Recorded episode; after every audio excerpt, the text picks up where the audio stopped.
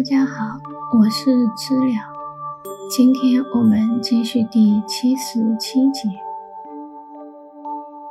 太阴明论》。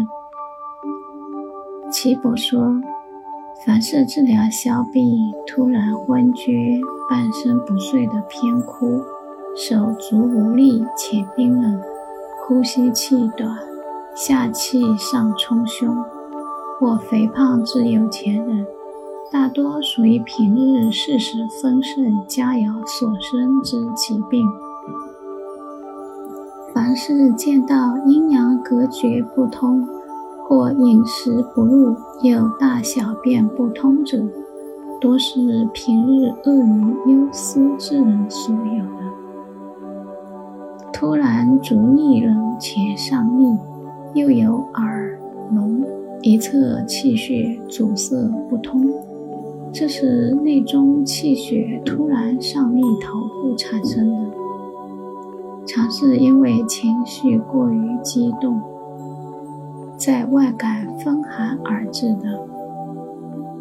亦有内外皆无风病，但湿积脉内而人受不胖，此湿着血脉之劳症也。主指阴痛或波。此中寒风湿之病也。凡黄胀爆发之疼痛、癫痫、神志不清、发狂奔走，到都是未久以来小病未好转成的疾病。五脏之相互关系不平衡，是由于六肺闭塞不通所产生。头痛即耳鸣，五官及大小便又不顺畅，这是肠胃功能失常所产生的病变。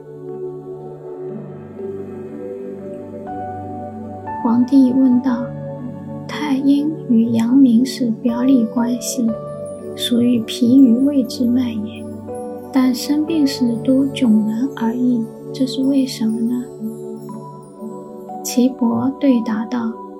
这是由于阴阳位置不同所造成的。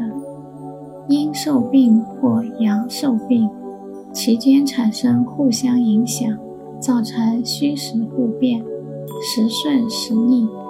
有时病由内发，有时病由外露，其病因不同，故病有不同之名称也。皇帝说：“希望能听闻其不同的状况。”岐伯回答道：“阳是天阳之气，主外；阴是地阴之气，主内。所以阳之性为实，阴之性为虚。故人受外感风邪时，表阳必先受之。不知饮贪之道，暴饮暴食，不知节制，生活起居极不正常之人。”必先使阴伤，而阳受病则邪必入腑，阴受病则邪必入脏。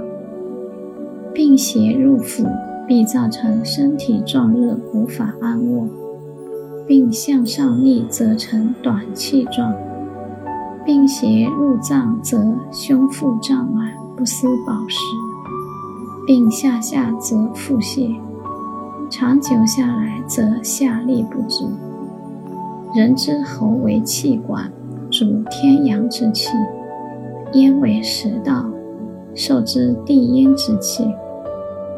天阳位必感受天气异变，地阴位必感受湿气。